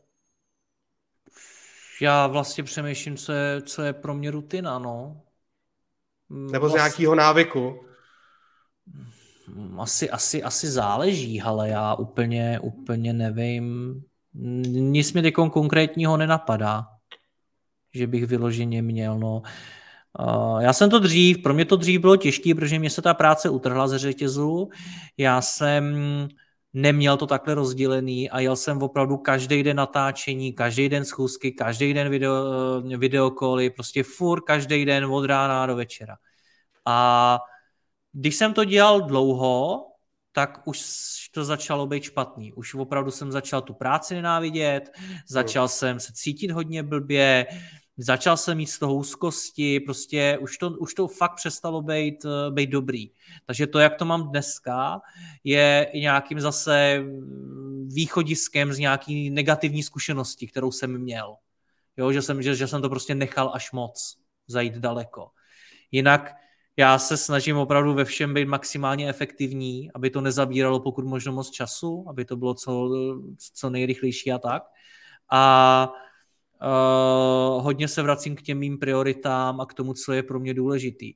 Ono je taky zajímavé, co v těch kalendářích máme. Já tam třeba kromě toho času sám na sebe, tak já si tam třeba dávám i čas, abych mohl potkávat ty lidi a mohl se s nima bavit.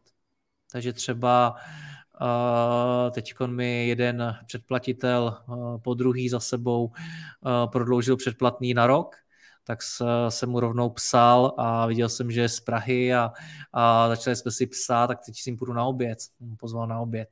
Takže pro mě je důležité i to ten přesah, jo? Mít, mít, mít prostor na tom mluvit s těmi lidmi a potkávat i lidi, který třeba nepotřebuješ potkat jo, se kterými nepotřebuješ jít na oběd, nepotřebuješ jít na schůzku.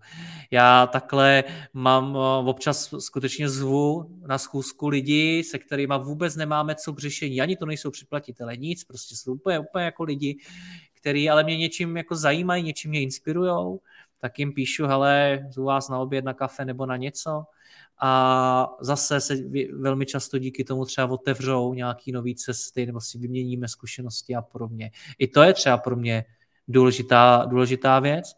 No a hele, upřímně, jako dávám si, dávám si prostor na, nějaký, na nějakou občas tu terapii, abych měl s kým uh, abych měl možnost s kým si popovídat o těch hlubších tématech. Uh, to, že tam u toho je někdo další, mi pomáhá to udělat líp, rychleji, zase opět efektivněji.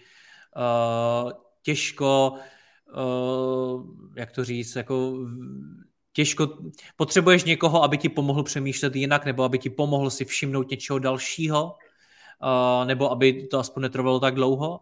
Takže i, i na to je to si jako vyčlenuju čas. Někdy uh, častěji, že mám zrovna období, kdy to potřebuju víc a jindy mám zase období, kdy to dlouho vůbec nepotřebuju a dlouho to nemám. Takže i to je třeba pro mě něco, co mi hodně pomáhá. A krásný na tom je, jak mi to hodně pomáhá i, i do té práce. Že oni všechny ty, ty věci jsou jako propojený, takže já potom přicházím s úplně jinýma nápadama, s úplně jinýma řešeníma problémů do práce a, a na té práci se to pak samozřejmě promítá. Takže, takže i to tam mám v tom kalendáři. Říkal jsi, říkal jsi předtím ještě, že jsi měl nějaký zdravotní problémy. Začal jsi potom uh, víc řešit uh, jídlo? No jistě, Ježíš Maria Marku. A, a sport? Mě tenkrát řekl, řekl jeden takový pan hodný doktor, který mě chtěl namotivovat, že pokud nezhubnu, tak, uh, tak mě čeká operace, takže já jsem schodil během asi 3-4 měsíců 25 kilo. To je skvělý, jak to jde rychle, veď? Najednou. Když ti to řeknou doktoři. A což ale jako zjistíš, že to má přesně ten jako opačný, zase jako opačnou stránku, že ono to pro to tělo taky není úplně dobrý, protože to tělo, který no, nosilo o 25 kilo, víš, tak se ptá, ty vole, kam jsi to dal? jako, jo. Takže ono, ono to má taky svoje. Hele, začal jsem se mnohem líp, líp stravovat a podobně. Teď na mě prostě čeká v lednici salát a podobně, jo, takže jako, hele, já si dopřeju, já mám rád, jo, zase to já jako se umím, umím jíst všechno, ale mnohem víc nad tím přemýšlím. Některé věci jsem vynechal úplně, mě skoro nepotkáš, nevím, se sladkou limonádou nebo s něčím takovýmhle ale pak se zase umím jako narvat zmrzlinou nebo čokoládou nebo něčím takovým, ale jako obecně nad těma věcma přemýšlím mnohem víc a snažím se jíst co nejzdravěji.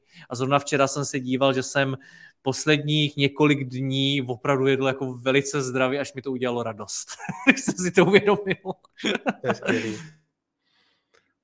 To je skvělý, to je dobře. No a co se týče toho sportu, to je moje slabá stránka, tam se mi to tolik nedaří, ale uh, já hodně chodím. Já se snažím nepoužívat, když nemusím, když mám čas, nepoužívat auta, tramvaje a podobně, ale opravdu chodit. Včera jsem třeba dal nějakých 17 000 kroků, a což v těch vedrech jako je taky, jako není málo a tak, takže já se snažím jako tohleto hodně dodržovat, no. A x dalších věcí.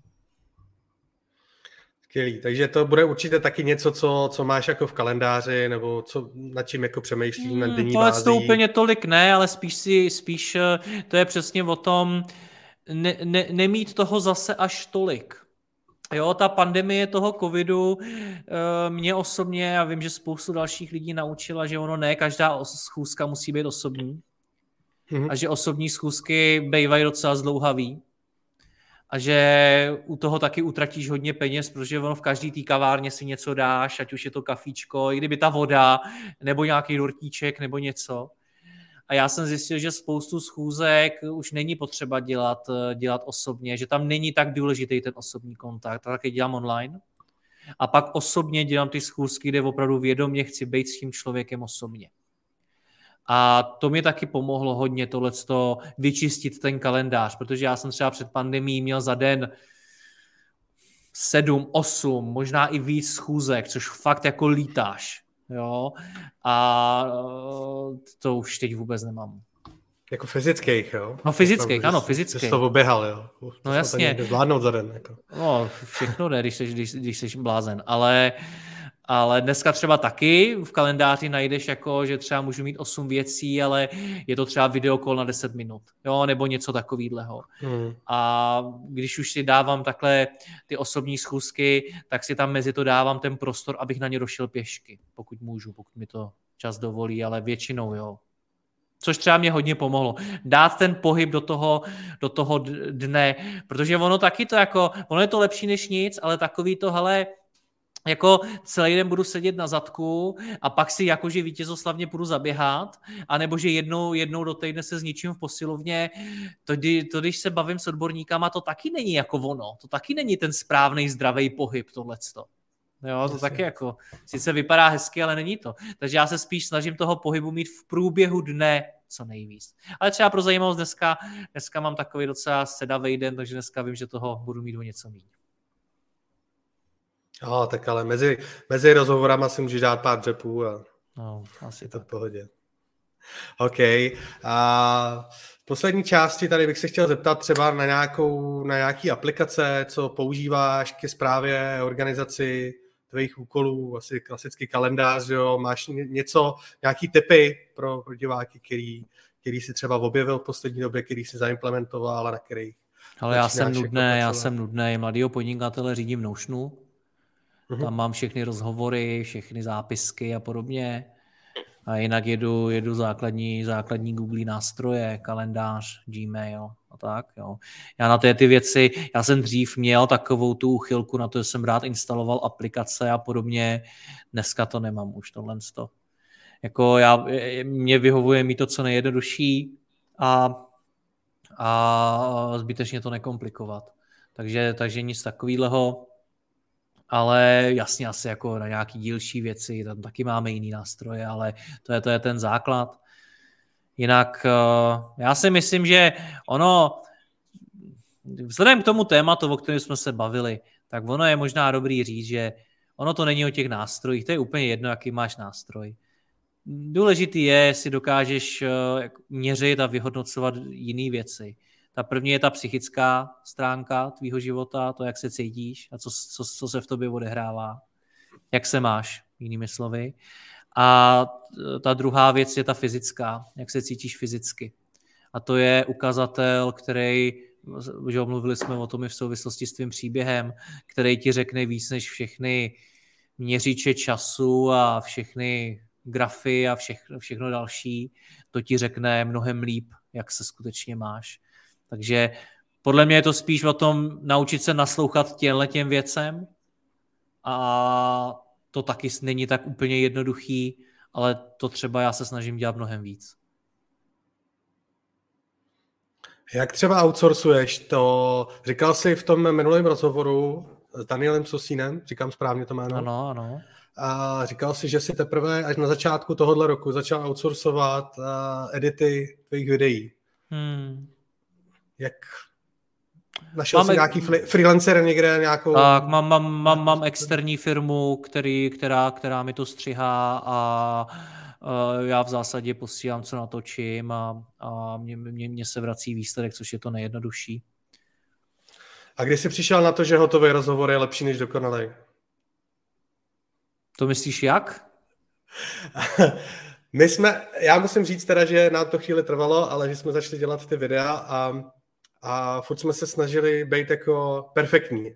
A chvíli nám trvalo, jako než jsme třeba zveřejnili video, než jsme přišli na to, jako že z začátku je lepší ty videa prostě jako sekat a naučit se přitom, jako jak to dělat dobře a pak se průběhu toho jako v tom zlepšovat. Rozumíš mi, co, co ti myslím? Mm-hmm. Asi jo. Takže v určitý fázi asi myslím, jako, že si taky musel jako třeba z začátku si třeba ti to jako stavilo nějaký, nebo třeba ne, a stavilo nějaký překážky ten perfekcionismus, než, než si jako, ale to asi bylo někdy úplně v začátcích, jo. Co je dokonalý rozhovor? to je dobrá otázka.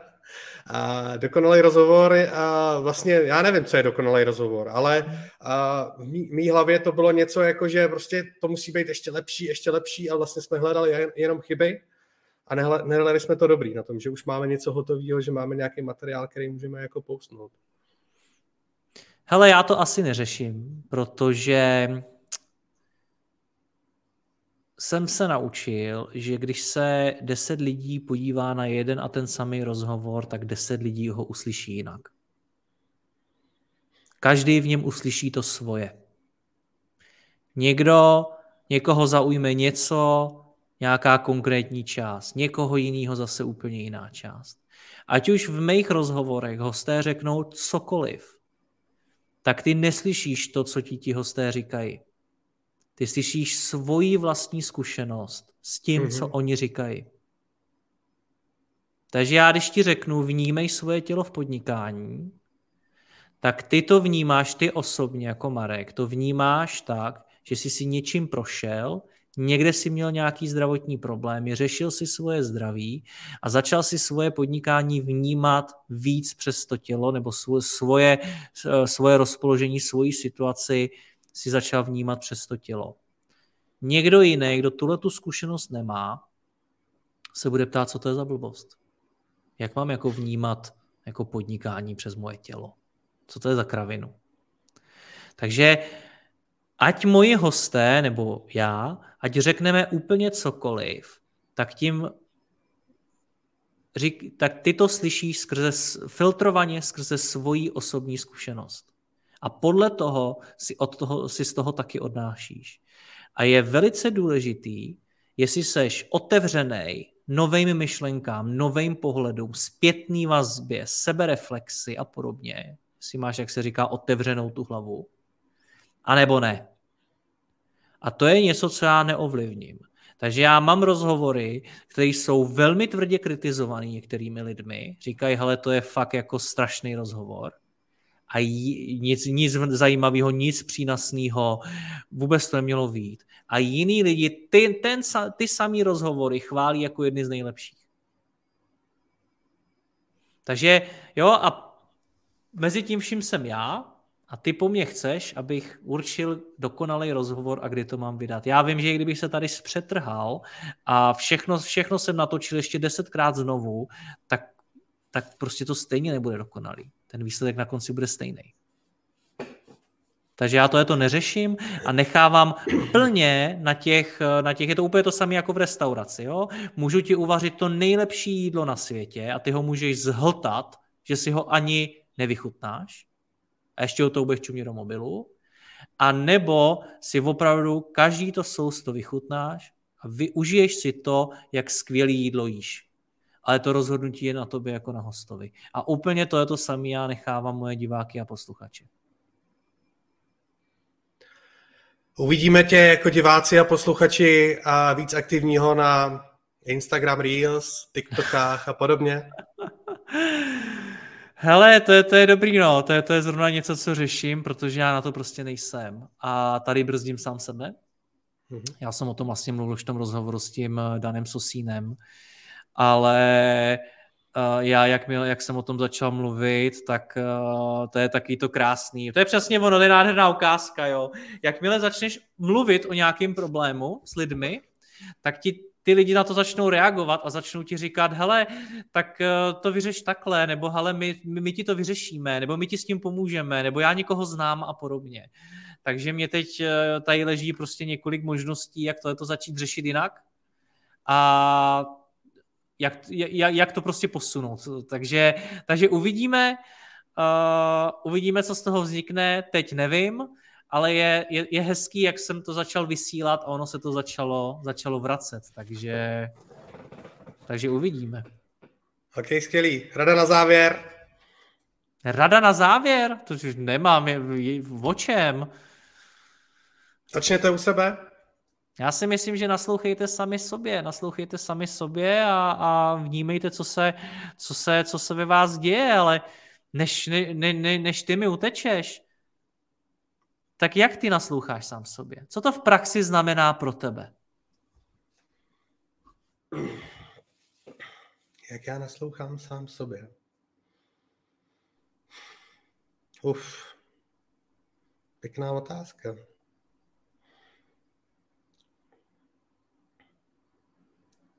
Vůbec nevím, jak na to mám odpovědět teď. Ježí. Jak ti pomůžu? Pomož mi trošku. Co ti pomáhá vnímat, jestli teď jsi na správném místě nebo ne?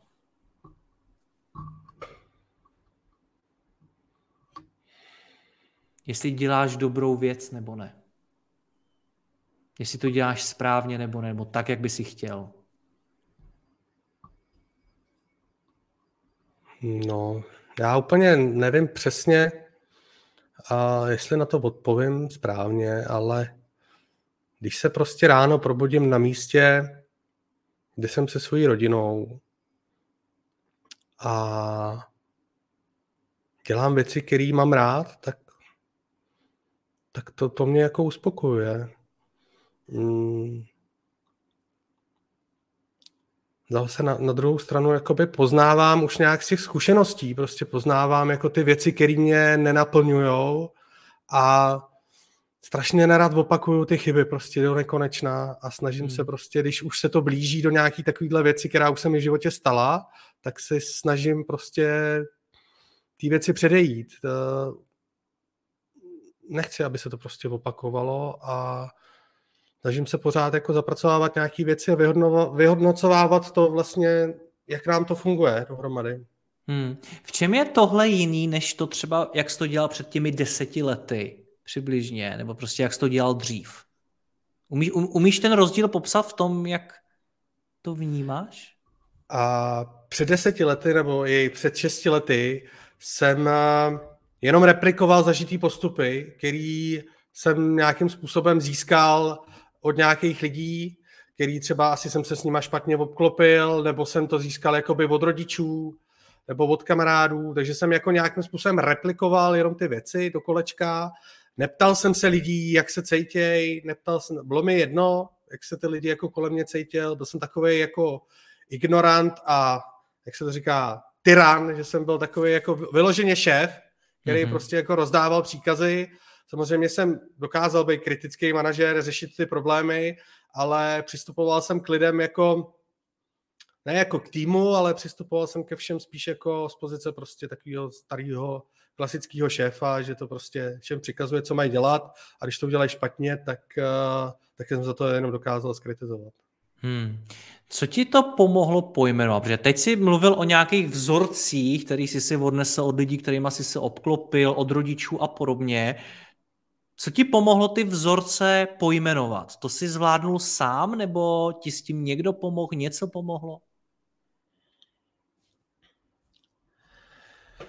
No, um, víceméně ten čas sám pro sebe prostě, k tomu se vracím pořád do, do, mhm. do kolečka. Když jsem si našel čas, čas sám pro sebe, tak jsem ty věci dokázal identifikovat, které věci prostě mě přináší radost, který, který mě ničej, který mi nedělají dobře a snažil jsem se prostě ty věci v tom čase sám pro sebe identifikovat a rozdělit je a jak prostě se toho zbavit. A jak říkám, hodně to bylo společný i s tím, že jsem prostě jako fakt seknul strašně moc velký uh, strašně moc velkou část jako mýho okolí, která do té doby jako se mnou žila.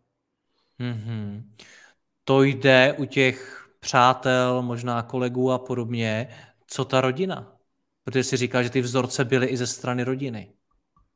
No, tak uh, ta rodina a uh, víceméně, u mě to bylo takový jako trošičku jednodušší. Mě, u, mě, u mě to jako hodně lidí umřelo, takže, takže, takže neměl jsem moc žádnou velkou rodinu kolem sebe nikdy.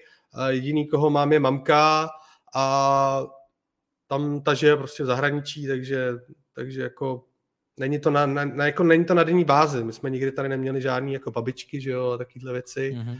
Takže, takže od té rodiny jsme víceméně jako ostřížený tím, že žijeme v zahraničí. No. OK. A když říkáš, že jsi si dělal čas, nebo děláš čas sám pro sebe, co v tom čase děláš? Poslouchám tvoje podcasty. tak to už chápu, že jsi se posunul. ty jsi někde říkal, ty jsi někde říkal, že to je jako, když si to poslechneš, takže to je jako projít Harvardem. A je nebo jako, není? Ale jo, jako je to mega super přínosný prostě, jako já miluju tu práci, co děláš. To děkuju a, moc. A bylo by skvělý to jakoby posunout tam, kam jsem tě tlačil, aby to, aby to vidělo víc mladších lidí a čím dřív to uvidějí, tím líp se posunou v tom životě.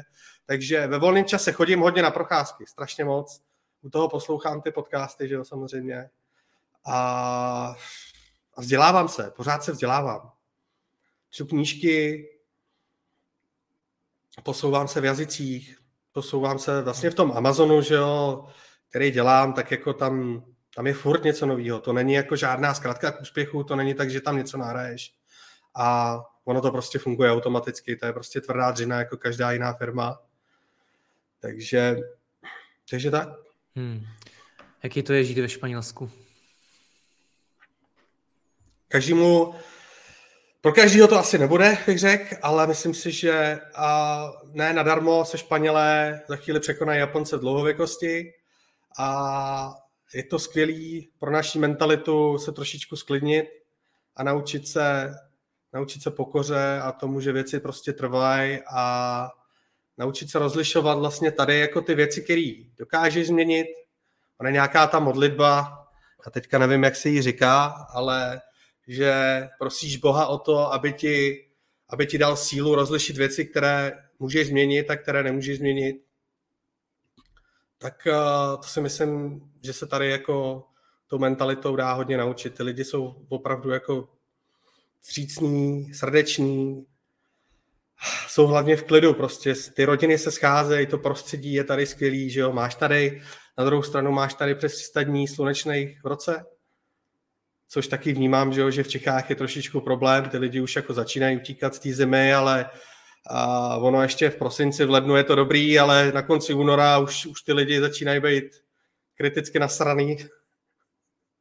Hmm. Pak přijde zase nějaký teplo léto, tak, tak se to zase, tak je to zase chvíli v pohodě. A, a čím to je, že to překonávají tu v dlouhověkosti ty Japonce? Tam zatím vidíš jaký důvody? Jídlo a ten klid. Jídlo a ten klid. To jídlo je tady opravdu kvalitní, co se týče cen, tak jako jsou srovnatelný s Čechama, ale to ovoce a zelenina je úplně na jiném levelu. Jsem byl nedávno a... v Barceloně, takže čuměl jsem tam na to jak vejr. Jo. jo. A ty rodiny, prostě ty rodiny se jako celý ty pokolení těch rodin se jako scházejí prostě každý víkend a tvoří jako tu komplexní zdravou rodinu a, a ty babičky prostě se rozumíš, co tím chci říct. A, a je to, je to propojený, ta rodina, hodně. Hmm. Já si myslím, že u nás se to jako hodně, hodně to, hodně separuje. Hmm. Moje poslední otázka. 50 milionů v jednom člověku. Co dál? To, 200. Amazon, jo? it's unstoppable. Takže tvůj cíl je teď 100? Jak už, jo, můj cíl teďka 100. Můj teďka cíl je zastabilizovat se na americkém trhu, který samozřejmě je nejlepší, co se týče z hlediska jako zákazníků že jo, a toho, toho, těch jejich návyků. Samozřejmě je tam obrovská konkurence. Ta Evropa je, pro nás byla jednodušší z začátku, protože to prostředí známe, ale na druhou stranu, i když jsme v Evropské unii, tak uh, ty jednotlivé trhy jsou rozdělený, jsou tam jiné jazyky, jiné regulace, takže je to o trošičku složitější, než prostě když uvedeš dobře produkt v Americe a, a s jedným jazykem a s jednou regulací a pošleš to mezi ty lidi, takže a víceméně jako, jak už se naučíš ten klíč, podle kterého jako postupovat, tak prostě Amazon je úplně skvělý nástroj. A myslím si, že budoucnost je v Omnichannelu, že to budeš prodávat na více, na více jakoby marketplacech, kanálech. Za mě e-shop jako, my to jako vlastně skoro neděláme, já přesto jako jenom tak nějak trekuju nějaký zásilky, který si někdo objedná někde jinde a Amazon nám to jako zašle, takže takže Amazon je za mě skvělý nástroj, postupuje do dalších zemí a rád posluchačům a divákům někdy ukážu, jak se budují privátní značky na Amazonu a jak eh, v jednom člověku se dá, se dá dělat takovýhle obraty. Odkudkoliv na světě. Budu moc rád, počítám s tím, rád domluvím termín co nejdřív. Marku, pro tu chvíli ti děkuju, děkuju za tvůj čas, za všechny tvoje otázky. Ať se ti daří, ahoj. Já děkuji, moc jsem si to užil, ahoj. Děkuji moc i všem posluchačům, že jste doposlouchali až sem a zase napište, jak se vám to líbilo a pokud byste třeba i vy chtěli moderovat další rozhovor, tak se nebojte napsat také. Moc vám děkuji a naslyšenou. Děkuji vám za poslech tohoto rozhovoru a zvu vás i mezi naše předplatitele. Tvořím pro ně speciální rozhovory se zkušenými podnikateli, manažery, freelancery a dalšími profíky ze světa biznesu. V tématech jdeme ještě hlouběji a připravujeme pro vás konkrétní praktické zkušenosti z podnikání. Snadno tak objevíte cené zkratky a informace, které vám pomohou ve vašem biznesu. Více zjistíte na www.mladýpodnikatel.cz lomeno předplatné. Děkuji vám a zase někdy naslyšenou. Jirka Rostecký.